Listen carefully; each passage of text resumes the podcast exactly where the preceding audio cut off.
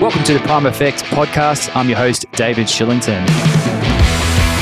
In this podcast, we'll be normalizing the conversation around mental health and we'll be interviewing elite athletes, some of Australia's admired sporting stars, and finding out what strategies they use to overcome setbacks in their life and what we can learn out of that to use in our life. And equip you with some worthwhile strategies that are proven to boost your mood, motivation, energy, all things we call mental fitness to help us feel our best and perform our best. Enjoy the show. G'day everyone, I'm here with Lachie Henderson, an AFL great, and uh, we're going to talk a little bit about parts of his career, what worked for him, what not have worked so well as well. He played for a few different teams, had some great coaches, teammates, maybe some not so great ones, who knows. So we want to talk about uh, the success of those teams, what contributed to it, and what maybe advice you give to young players coming through the system as well. So, welcome, Lachie. Great to have you on the podcast. You're living on the Gold Coast these days, moved up from Victoria a little while back. Are you still playing local footy? I played this year. I played for the uh, Labrador Tigers, which was good fun. Local footy had a run around, but I think I'm probably done now. Maybe. Probably done. You were just showing me your finger before. You recently had surgery. Yeah, so I had that. I did that back in 2016, and it's just been hanging on since then. But it was time to get it done, so we we straightened it up, and there's a screw in it, and we got the uh, the ligament from my wrist, so it's all uh, it's all straight again, and it's working fine, which is good. Wow, incredible what they can do! Ligament from your wrist, that's incredible. That's actually the bit that hurts the most. I still can't do push-ups properly, but yes, oh, wow. it is incredible. It was yeah, it was sideways, so it's it's relatively it's still a bit fat, but it's relatively straight now. It's definitely still fat. Uh, anyone listening online and not watching, it's definitely still fat. Yes. I definitely, that resonates with me. The fingers, being an old rugby league player myself, most of them are crooked from old breaks or you know, bad dislocations or even just jarring your finger continuously. That scar tissue builds up and they're you know triple Big the time. size of what they're supposed to be. Big time. So, yeah, it's fixed now. Nice. Well, we might talk about injuries a bit later because I know you suffered quite a few injuries in your career, as did I. So we might talk about what it's like to experience those injuries, and probably more excitingly or importantly, what it's like to come back from those. But first of all, we mentioned you're in the Gold Coast. Now, a while back, I caught up with an, another old AFL guy, Corey McKernan, and he had moved up from Melbourne, living on the Sunshine Coast. Now, my brother Johnny, he moved from the Gold Coast down to Melbourne, and he raves about Melbourne. He's like, "Oh, Melbourne, this, Melbourne, that. It's the great city, greatest city ever." So I said to Corey, "Now, all these Melburnians carry on about how good a city it is, but you living on the coast, is it better than living in Melbourne?" And he goes, "Oh shit, yeah, Shillo, for sure. It's way better." And I call my mates down in Melbourne all the time and tell them that. I tell them the sun's out, there's water here. I'm going on the beach in winter. You guys don't know what you're missing out on. Are you having that same experience, Lachie? Yes, I've got a few mates that love Melbourne. I lived in Melbourne for six years when I played for Carlton. Couldn't wait to get out of there. Mainly because I'm more not a city person. So I know I'm on the Gold Coast now and it's, I don't know, it's a city, but it doesn't feel like one. But the, having the beach so close, the nice warm weather is uh, fantastic. It certainly is. I'm very proud Queensland. I love living in the States. Yeah, growing up, were other sports an option for you? Because I know for myself, my mum and dad got me into all sports. And I started playing soccer when I was a four year old. Don't tell the rugby league community that. Then I actually switched to AFL and played for Mayne Tigers here in Brisbane when yep. I was five, and then followed my older brothers to rugby league as a six year old. But definitely played those other sports throughout my teen years. Played um, rugby union a lot, bit of cricket, swimming, and played a bit of AFL. But unfortunately, I was too clumsy, terrible hand eye coordination, too slow to continue to play AFL and uh, kept getting penalised for tackling too aggressively. So chose rugby league as a career. What about yourself? What other sports were you interested in? Yeah, rugby league definitely wasn't anything. Didn't even know what it was down in Victoria, so I didn't go near that, and I wasn't. I don't really have the build for that either. But I played. I played a lot of sports as well. I was a golfer, mad golfer from when I was very very young, and then lived lived on uh, right near the golf course. So I'm a mad keen golfer. Played tennis and cricket as well. So sort of the four sports I played mainly growing up. Everyone thinks I could play basketball, but I'm horrible at it, just because I'm tall. But yeah, golf, sort of tennis, and and uh, footy were the main ones, and then cricket in there a little bit as well. Cool. Plenty of great golf courses in the Gold Coast. Have the injuries held you back, or have you been able to explore them a bit? Yeah, I haven't explored them as much as I'd like to. I, I love going up to Brookwater and I played the Glades a few times here as well. And I'm living right near the Southport Golf Club, so I should be out there a bit more than what I am. The finger held me out, but that's I can't really claim that for more than the last six weeks. So, yeah, I've got to get out a little bit more. But life, when you uh, transition out of playing professional footy, gets a little bit crazy. So, just trying Absolutely. to find my feet still. Yeah, absolutely. Has playing local AFL helped transition between that professional career and, and the real world, so to speak? I'd say no, but more just because it's it is hard. I was ready for it. I couldn't wait to transition out. I was excited about it. But it's interesting when you do it for any amount of time, but I did it for 14 years. It's interesting to wake up most mornings and not have a set guideline already for you. So that's been the hardest part. And then trying to feel like, okay, well, what am I actually going to do today? I've got to actually do it myself. So that's been the hardest, probably the hardest part transitioning out, and one that's taken me a good 12 months to sort of get my head around and only really starting to find my feet in that regards now. That is one thing you mentioned there. Um, doing things for yourself. That was something I noticed was a big thing when I left the NRL and entered the real world. Is you finish school, move down into the NRL system, or, or say bubble potentially, probably more accurate, and everything gets done for you. And I remember I strained my quad in like the third week of preseason, my first preseason, and the trainer drove me to the physio. The physio worked within like a more bigger public practice, and we walked straight past reception, didn't have to make a booking, jumped straight on the table, got treated, walked out, didn't have to sign anything, pay any forms, bills, or anything like that, and got on with my day. Yep. And that's how like you rolled every day. And if you had to see the doctor, you didn't bother making an appointment. You walk straight in, see them, get whatever you need, walk out. Don't sign anything, don't pay for anything, like that. Yeah. And actually, you know, speaking candidly about myself, I remember when I retired and I had a, a three year old daughter by then, and she had an ear infection. And my wife um, said, Oh, I've got to work today, but he really needs to go to the doctor. Can you take it down there? I said, Yep, sure. Can you make the appointment for me? she goes, Yep. So she made the appointment. I took Eve down, and, and the doctor saw her ear and wrote, wrote a script and so on. I walked out to uh, the reception and, and I walked up to the reception and said, All right, well, um, all done there. Thank you. And she goes, Yep, no worries. And I pulled out my wallet and I said, Oh, how much will that be? And she goes, Oh, that's all bulk billed today.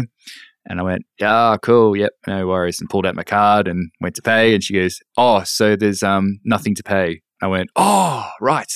I've seen the words bulk billing before on signs, never understood what it meant, never needed to. There it is. when I was in school, mum paid for me. She did it all. And then when I was in footy, the Roosters did it all for me or whoever it was. So there's some realities like that for retiring players. And it sounds so silly to a lot of people, but you, I felt like I was pretty self sufficient as a footballer, especially as I got older. I felt like I did a lot of things for myself and still think I did. But it's just those little things that you forget about that take up little bits of time in your day that you're like, oh, okay, I've got to do that for myself now. And like set up your own GMHBA or things like that. Like it's it's interesting. So yeah, it's it's been an interesting transition to say the least. Absolutely. So let's talk about some of those clubs. You and I both played for three different clubs. I moved down to Sydney to play for the Roosters, the Chooks, after school. I was there for seven years. Moved on to the Raiders for seven years and finished up at the Gold Coast Titans. All wildly different clubs. Roosters, very, very high profile. They expect success demand success in that if you're not achieving, like you get shown the door, and that's their strategy, and that's fine, that's good, and that works for them. But then I say that for a reason in that when I went to Canberra, I guess they didn't expect success as much, and they certainly weren't high profile. They're much more sort of easygoing club where they have a lot of country boys that come in and very, very good culture from that respect, mateship wise. But then I moved to the Titans, and the Titans were going through a really interesting phase at that time where their owner had become bankrupt and they became controlled by the NRL. They had a couple of off-field controversies, these cocaine scandals where they got kicked out of the facilities there, training at the Southport School. It was deemed, you know, not appropriate for them to train there anymore because of the scandals. And they moved into training at the Burleigh Bears, which was, I'd say, uh, subpar facilities for an NRL team. and because of all their scandals and you know poor performances, they turned over half the roster every year for the last couple of years. And there wasn't like a core nucleus of players that drove culture and standards or anything like that. And they were really trying to rebuild. So, yeah, look, all wildly different clubs at different phases with different cultures. I'd like to hear from you. You played for the Lions, played predominantly probably for um, Carlton as well, and, and finished up with Geelong. What were some of those differences with club culture, your experiences and enjoyment, I guess, of playing there? Very similar, except for your last club, the Gold Coast Titans two like very very different clubs, especially Carlton and Geelong, the way they are.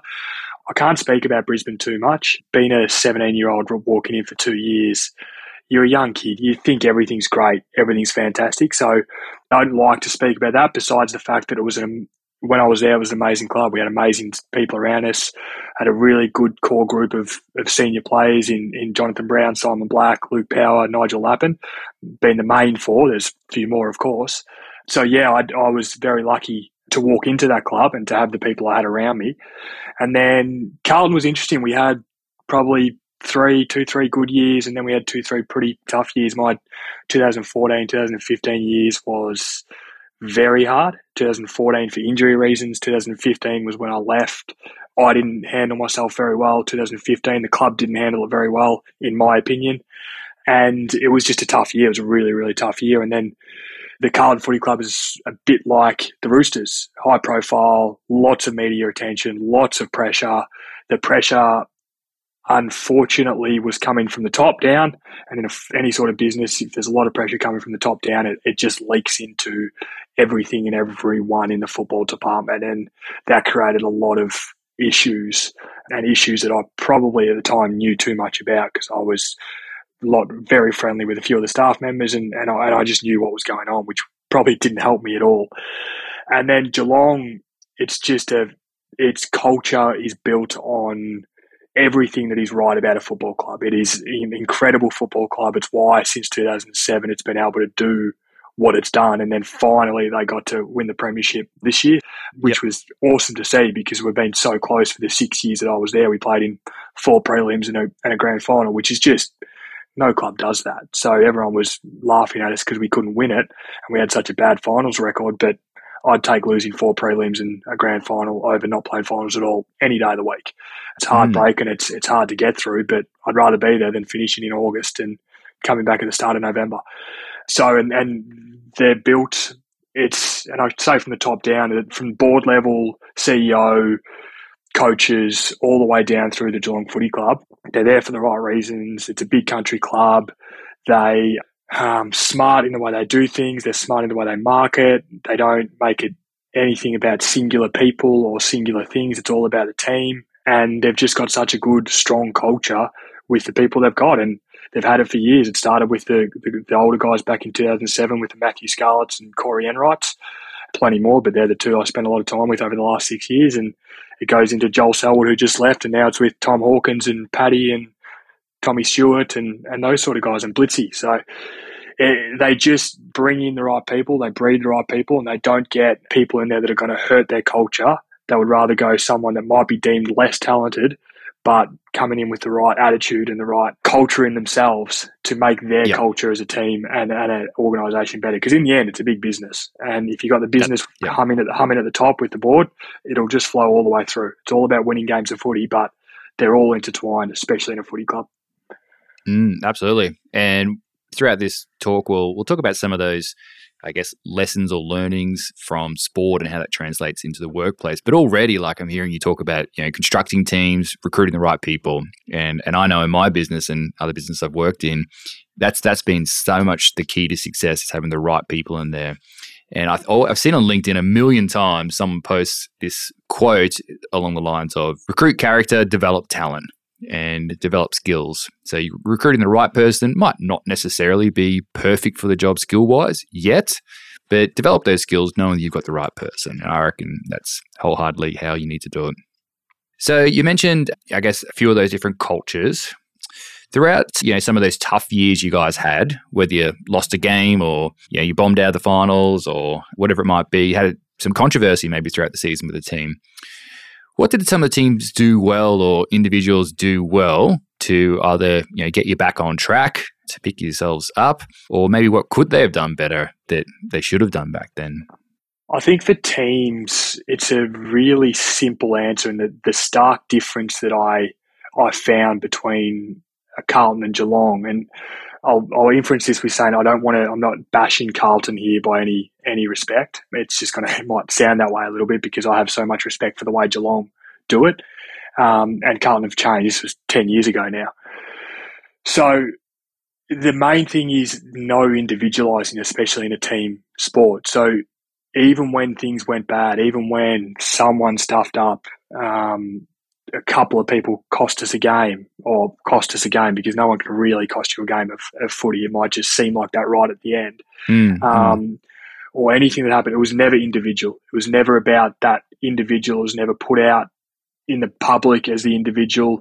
There's nothing individual about it. It's you're there as a whole team, and the whole team takes it. Now, behind closed doors, and I say behind closed doors, with sometimes not even in front of the players, just in front of the leadership group and maybe a coach or two, that player, if they've stuffed up on a night out, might have got spoken to, or they came back fat for preseason, may have got spoken about. But it was never about bashing them or bringing them down or anything like that. It was all about making sure that what you individually were good at was brought up and your weaknesses you work on. But if anything ever goes wrong, it was always a team problem. It was never, ever an individual problem. And that was the main difference I saw between a really good club and a not so good club was that it was never about an individual, good, bad, or indifferent. That's really good insight. And yeah, the teams I've played in that have similar values, yeah, we're the successful ones. All right, not not to be too obvious there, but those teams I played in when there was a, a real separation between, say, senior players and junior players. And I know that was the case at the Roosters in my early days because they had a, a wonderful team 02, 03, 04. But then all those players like the Brad Fittlers and Luke Ricketsons, they retired and or some players moved on. It was a changing of the guard. 2005 when I debuted. And for those next couple of years, it was a tough slog to you know blood these new players, get them experience. Um, a couple of senior players were still around, like the Craig Fitzgibbons and so on. And inevitably, there became this big divide of a, maybe an us versus them mentality. The senior guys would be like, "Well, we're pulling our weight. If only the young guys would you know step up as well." And the young guys would be like, "Man, we're only young. Show us the way. you know, we want to learn. Give us a chance."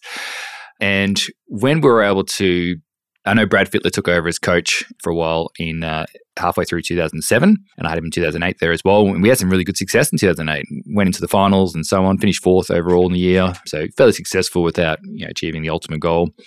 And a couple of things he did really well was you know drive individual accountability and responsibility, and knowing your role you've got to play and how that contributes to overall team success but then also driving the point that we're all just as important as each other in the team. The hooker, the halfback needs me to get a great run, to get a quick play the ball, to drive momentum for them. And I need them to give me great service, a great pass, so that I can get my best run possible. And, and simply enough, it's all you know intertwined like that. No one's more important than the other, regardless of what you get paid.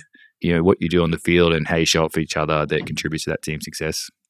Yeah, the individual accountability is an interesting one because it's all well and good, but the accountability can't be anywhere outside what's going on indoors.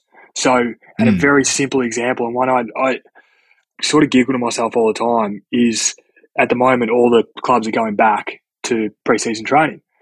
And if you'll notice, you'll never see Geelong put out anything to do with time trials, who's come back early, it's never about that. Whereas I mm. know that who won the Gold Coast time trial. I know who came second. Mm.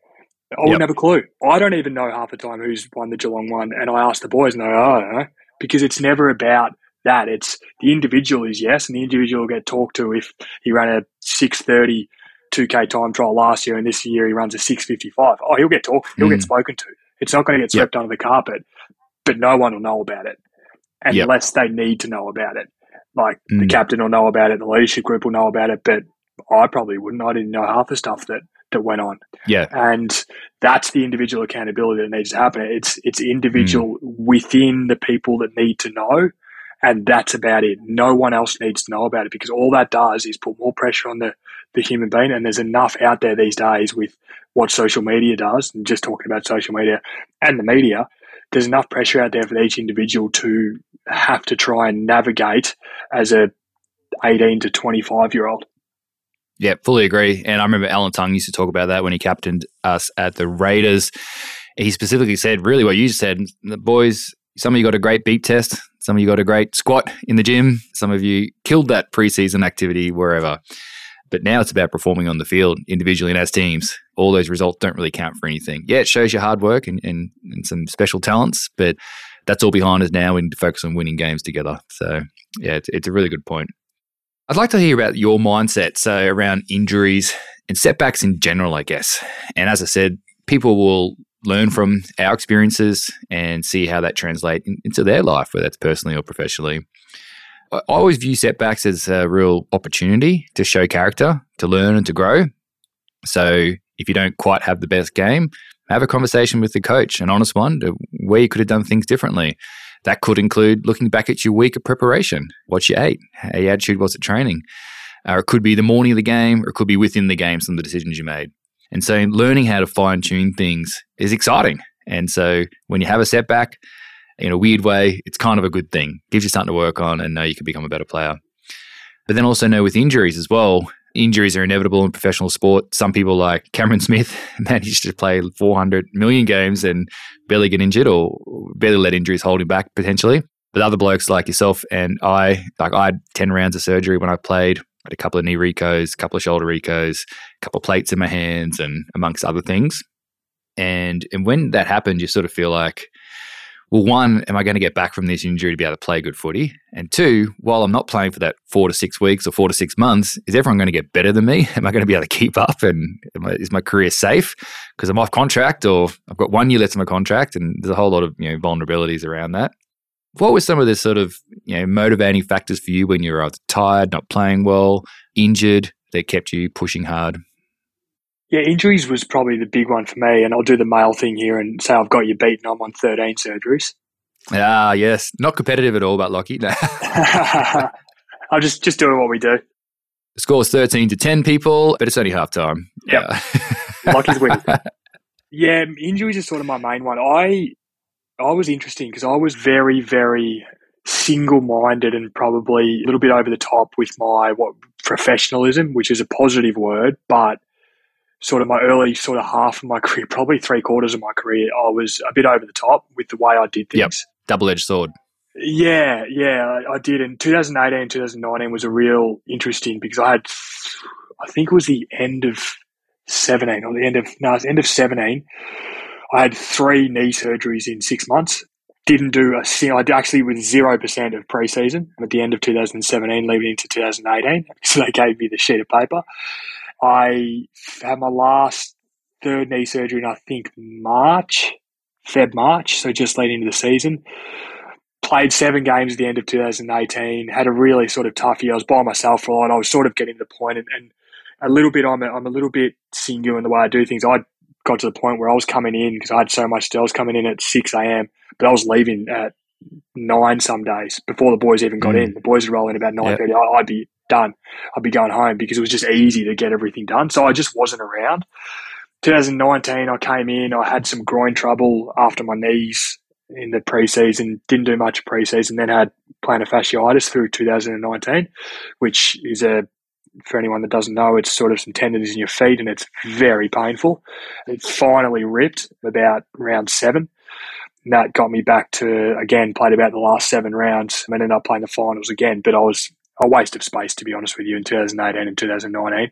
And that led to me being delisted, which in the end was probably one of the best things that ever happened to me because what they ended up saying was, ah, oh, we might pick you back up, but we're delisting you now. We don't know. We, if, if there's a spot there and it goes your way, then we'll pick you back up. So you've got a decision to make. Do you want to retire or do you want to come back? And I sort of went away. I was overseas for most of the time. And I was like, oh, well, I might as well just say, yeah, I'll come back. If they pick me up, I'll play. If they don't, well, cool. I'm happy either way. And that's sort of where I got to. And it ended up all falling yep. my way. And I came back and played. But in that time, I, I lost, for me personally, and I feel like the question you answered, I'm getting to the answer at some point. But the question you answered, it's different for everyone. I was too hardcore in the way I did things. So in 2018, 19, I trained too hard. So when I was back, I was stuffed. I'd be in the mm. heat room and the altitude room for sometimes doing sessions for like an hour and a half, but really, really hard sessions that would take me to like a my full threshold and it's out of five and I'd hit five I'd try and hit fives. That was my my goal. I just had to hit fives every time. So I'd go yep. too far one way. Then after I got delisted, I sort of came back for what I say being the right reasons, but I came back in 2020 to literally just play VFL and help the young boys, help the VFL boys out. And the fun that I had in that preseason and the start of that season was probably the funnest I've had in footy because mm. I was playing with the twos or the reserve side at training. I was playing on Hawk the whole time. I was Scarlett will back me, Matty Scarlett will back me up. Yeah, I was beating Hawk pretty much most days, and it was I was enjoying it, and I was just having fun with the with the VFL boys, and I I just learned to just relax a little bit because I was just too hyper, and for most of my career, everything had to be a certain way. Everything had to be. I can't even think of the word right now, and we'll, we'll shove it in at some point. But I had to be very meticulous, and it had to be that way. Yep. If it wasn't that way, I was screwed. If I didn't yep. have four yep. in 2012, if I didn't have four Powerades leading to a game, I was cooked, and mm. I, was, I was just mm. juiced up on sugar. It wasn't good for me. So mm. I was so meticulous, and then after 2019, I lost my ego. Best thing that ever happened to me, and I came back and just enjoyed it and just relaxed and came back with a less is more approach. When I mm. trained, I trained bloody hard, but it was less and it was way more efficient than what I was doing. And that took me 12 years to work out. So I wish I had, I wish I had worked that out 10 years ago. For me personally, the biggest thing to, that's hard, I think, is any sort of professional sports man or woman to come in is working out as a 18 to 20 year old, 22 year old, what works for you. If you've worked that mm. out, what works for you, you're flying. But that's the hardest thing. It took me 12 years at a delisting and to be told, oh, no, we don't want you back, you're not good enough, which to a human being in a professional sport is a difficult thing to take at the time. But again, best thing that ever happened. Yeah, very interesting. Yeah, I think perfectionism certainly the killer of joy for a lot of people. I've been through that many times, still get it from time to time. But also it can be really detrimental to your actual performance and learning when to put your foot on the accelerator and then on the brake. That's a really important skill in life. Learning when to be, I guess, content, happy, give yourself a pat in the back, but not so much rest on your laurels and don't feel like you're falling behind. That's a big skill. It's something I struggle with time to time. You mentioned ego. We're only talking about this the other day. We see with different leaders or just individuals, ego just holds people back in so many ways. Yeah. They're not very coachable, of course. So they're not very good at learning off other people and they're not probably not very approachable either. So they're not great teammates or leaders. So, what was it that changed in you that you said you lost your ego? Is that something you did deliberately or it happened? Is it directly related to just not being that AFL star on TV? It was just like being told like to that you're done, like see you later is a difficult thing. Being told you're not wanted. Even when so last year I retired, but it was sort of a mutual like, yeah, we're okay for you to go. Yeah, okay, I'm ready to go. So I it was funny because when they told me last year, Andrew Mackie called me and he said, "Yeah, we're not going to offer you a contract," and I went, "Oh," because you're getting told you're not wanted, you don't need it, we don't need you anymore. Like you're fine, you can move on. And it was funny for about two hours. It was about eleven o'clock, about one o'clock. I was like, Lachie, if Mac had said, "Here's your contract," what would you have said? And I would have said, "No, I'm done." So what was that two hours? It was ego. That's all it was. Yeah, was, yeah, it was nothing yeah. more. For two hours, I had my ego back, and I was just getting told. Whereas I knew the answer that I was going to give anyway. But mm. for that two hours, I was like, I was just, oh my god, I'm done. Oh my god, he doesn't want yeah. me.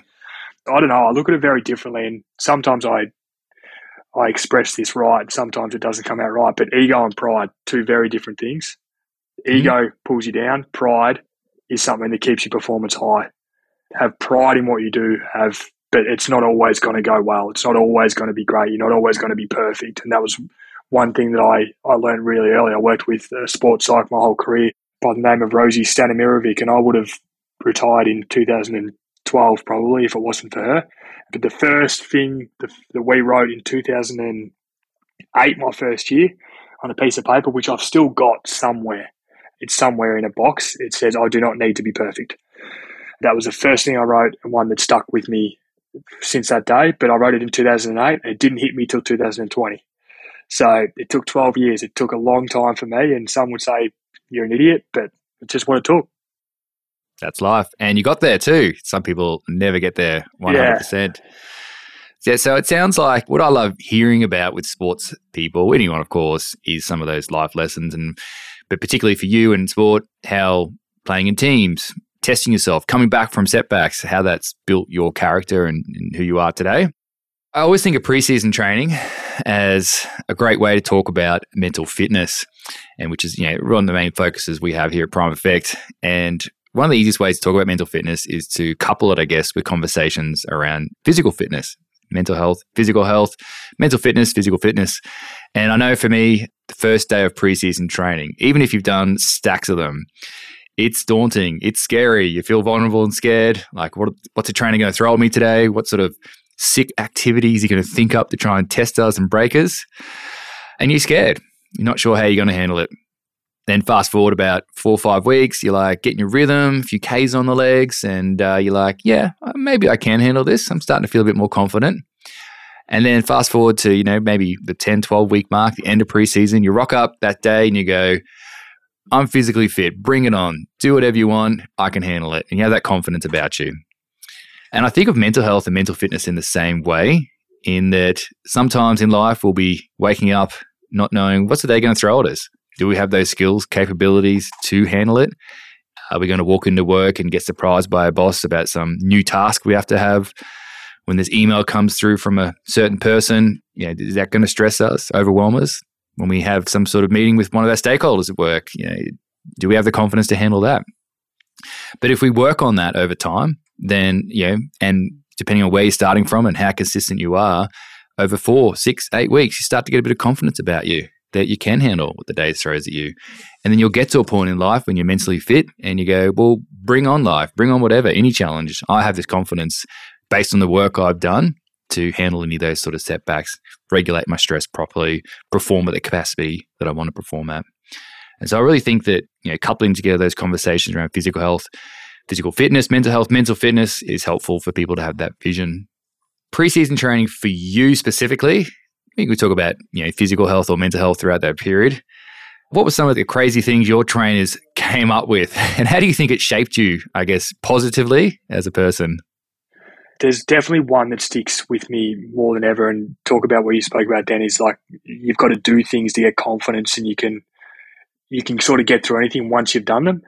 And then also the mental fitness is when you're younger, watching other people do things, and that helps you when you're younger. And so, sort of the two stories I've got is I think it was my second year at Brisbane. We went to South Stradbroke Island and we had a wrestling martial arts coach at the time, um, and he was with the Storm. You may know him, John Donahue. I've heard of him. I've never been trained by him. Yeah, so JD legend, but as hard as they come and as yep. ruthless as they come when it comes to rules, etc., etc. So, uh, for instance, I had him at Carlton too, and a few of us were late to a, a, session out. We had to drive from the club 45 minutes. We finished weights. It was not our fault. We finished weights. There was traffic. We were like 15 minutes late. He didn't care.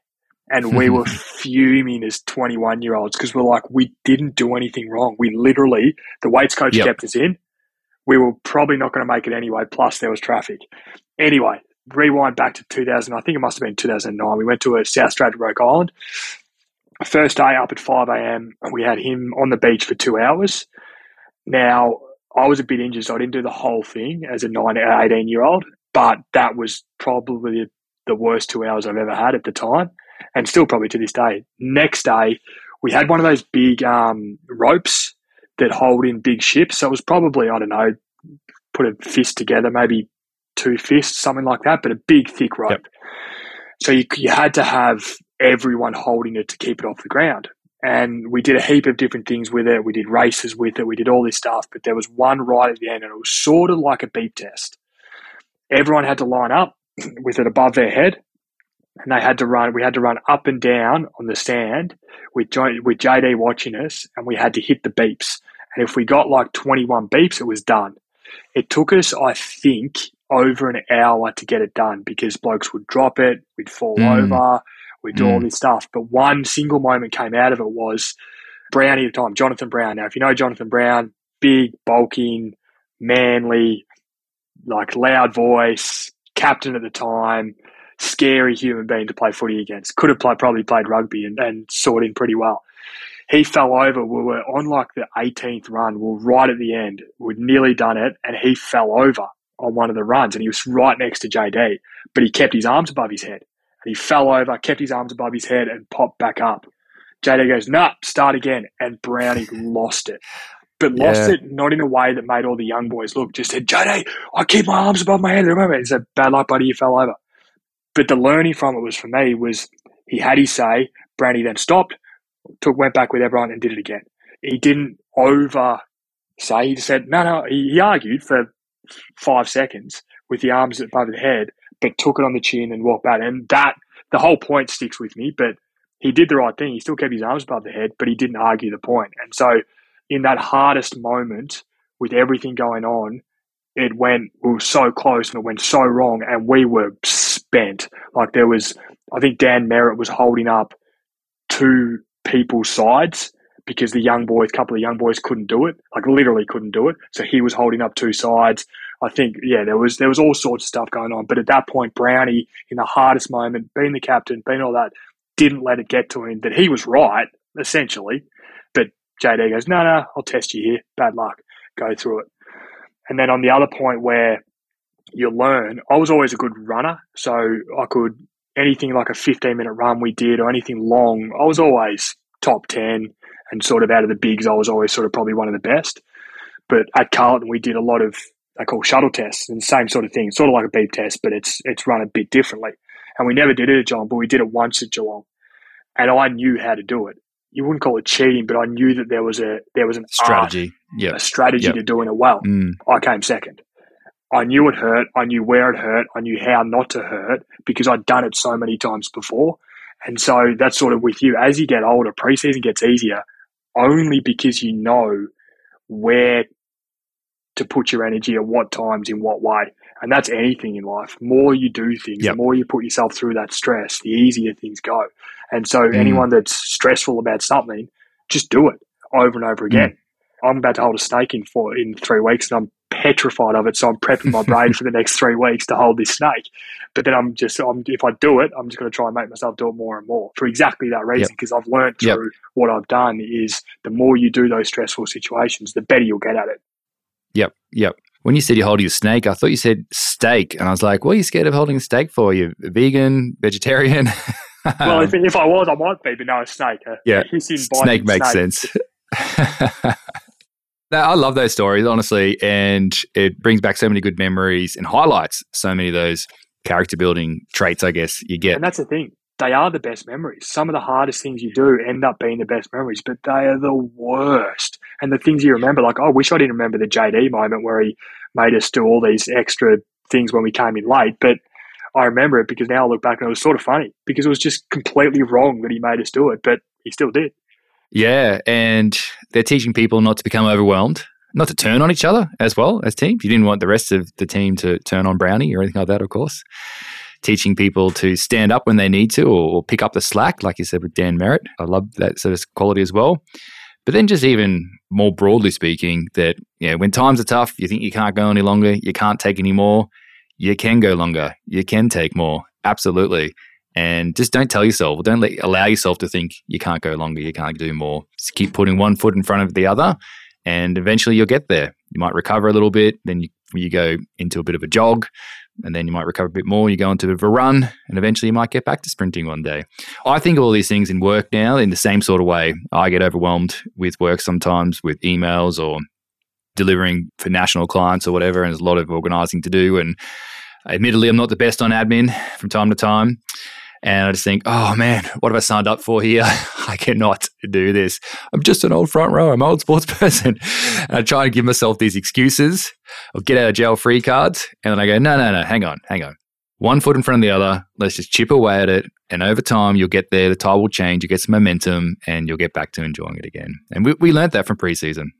We did. And uh, it's so easy and you love podcasts because people tell you what you want to hear. And it's so easy for us to talk about it here and say it. But one of the best analogies that I work with is just start. Like it's when mm. people say just just go to the gym.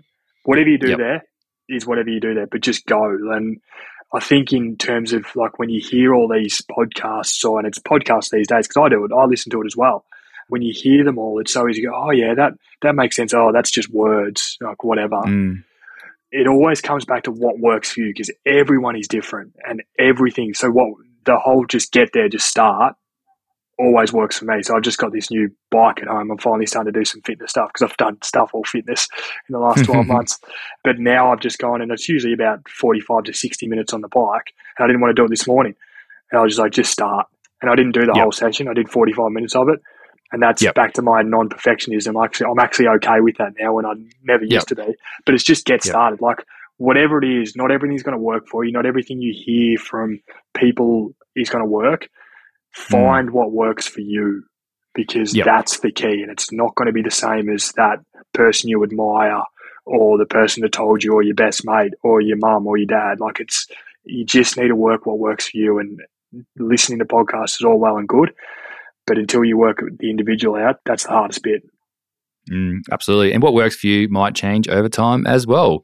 If you're a, a young single bloke or lady and you haven't got any kids, of course, then going to your HIIT class every morning for 45 minutes to start your day might be achievable, viable, affordable.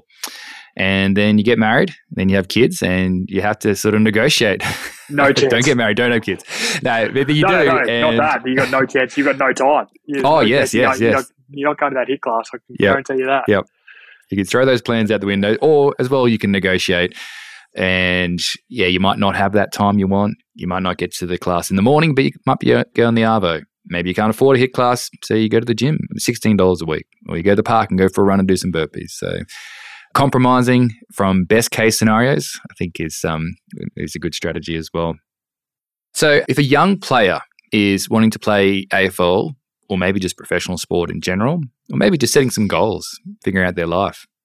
What would be some sort of advice? You mentioned you had some learning processes that took you quite some time and you wish you learned them at a younger age.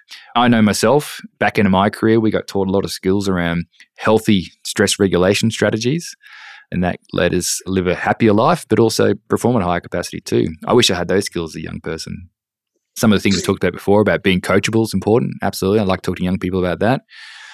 Were there certain things that you think are you know really vital for a career, or just some of your learnings uh, that you wish you had at a young age and you'd like to pass on to a young person? Yeah, I don't know. I find this question hard to answer because I, it is just words, and it's everyone sort of says a lot of the same stuff. I Mm. think trying to piggyback on what we've spoken about a little bit is, as a young person, yes, you've definitely got to follow who you admire. So if you walk into the Geelong Footy Club now, right now, go watch Tom Hawkins, go watch Mark Blicavs, go watch Paddy Yep. Dangerfield, and trust me, they're all very different the way they do things. Go watch Tom Mm. Stewart. They're all very, very different. So go and watch all them, mimic, steal their ideas, talk to them. But it sort of comes back, and this is so hard for an 18 to 22 year old to work out. But what works out of that for you? Because Paddy Dangerfield and Tom Stewart, very different the way they do things. You're not either one of them. So take what you can and try to work out what it is out of what they do, if they're your two, that works for you. Talk to people about it. Get their opinions on you about what you're doing. Get all those opinions, but never take an opinion as gospel. Take the opinion as something that you can pull in. Take three to five people's opinions, pull in, work it all out, roll with one. Oh, it feels like it's working. It feels good. I feel happy about doing it. Do that. Don't just do it Mm. because you think that's what Paddy Dangerfield does. Because, Yep. yeah, that might work, but it might not either. And then that just might have a, an adverse effect on you. So I feel like that's the best way I've ever explained what I'm trying to say.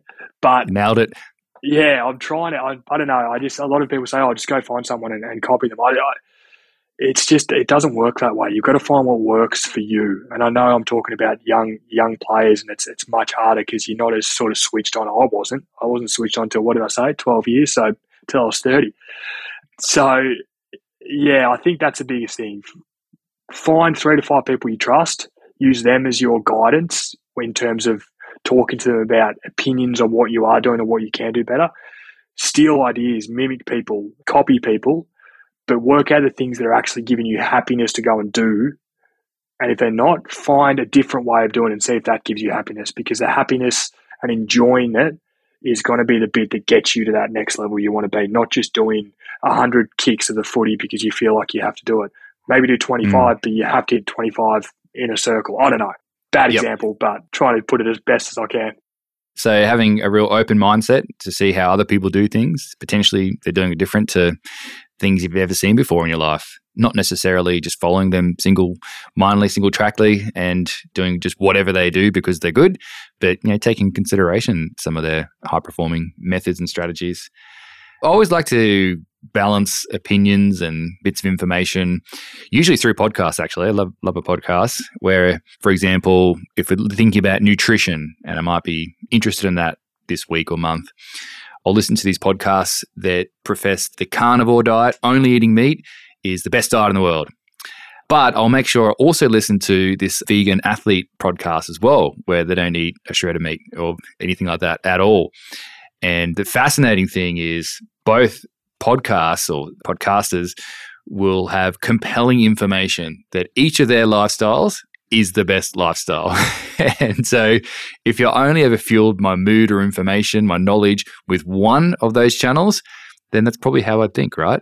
And so I try and fuel my information, my mood, my knowledge with both channels and then, you know, weigh up what I think made the most sense or fits into my lifestyles, my values, like you're saying. So spot on. And that's, I, you said, I heard you, I don't know if you know I was on, but you said you just had a black coffee this morning. Do you fast? Yes. I love it. Yeah. From time to time for, well, one, sometimes weight management. If I, get a bit piggish and think I'm still training 40 hours a week. I try and balance it out. But also, I find just like good mental clarity from fasting from time to time as well. So that's what I'd change in 2018 too. I've fasted, I pretty much fast, I'd say 90% of the time. So I'm yep. 16.8 and the best thing I ever did in terms of the way weight management, skin folds, if you want to go on skin folds, mental clarity, I was finding between 2 and 4 p.m. I'd go real downhill and I just wasn't eating as well as what I thought I was. And I thought I needed a bunch of things. But now I can eat whatever I want. Weight's fine. I feel better. Mental clarity and everything is better. But it's not for everyone. I've got mates that I've told to do it who have tried it and said, no chance. I used to do pre-season training sessions with no food. Now, there was a club that I was at that literally used to ask us if we were eating breakfast. Um, so I wouldn't have been able to. I played games, night games fasting at times as well. So it just worked for me. And I found that in 2018 when I was injured because that's when I was trying all new things because I could, because I had the time to. But yeah, it's a great way to be. Confirmation bias is one of the worst things in the world. Just find your little bubble, stick in the bubble, and anything that feeds that bubble, just give me that. Need more information. Nice, nice. I think podcast is a good way to get that. Speaking of which, thank you so much for sharing your information on this podcast. Bit of your story, your journey playing into the AFL and for the different clubs. That was really interesting to hear about some of those clubs, particularly for me, not you know being super knowledgeable on AFL. Some of those setbacks, your teams, and, and you had as an individual along the way, and how you recovered from those. Your mindset was was very good. Uh, it's good to talk about preseason training, call us weirdo sickos, but uh, we loved to get into that grind and the character building moments from that. So, yeah, really appreciate your insight, mate. Good luck with all the next steps in, in your career and your injuries and and I hope you're going to get back into golf soon. Same. Thank you for having me too, because I know it was uh, was a bit of a pain to get. So I appreciate your patience. Thanks, Dave. Not at all. Absolute pleasure. Okay, thanks, Lachie. See you, mate. Thank you. Thank you very much to our listeners for tuning in to another episode of the Prime Effect podcast. This episode was brought to you by the Wealth Depot, experts in financial planning. This episode was also brought to you by SW Brokerage. If you're looking for a new home loan, car loan, commercial loan, then SW Brokerage are the people to talk to. And lastly, this episode is also brought to you by Fuel Your Life, the nutrition and dietetics specialists helping humans fuel their lives. See you next time.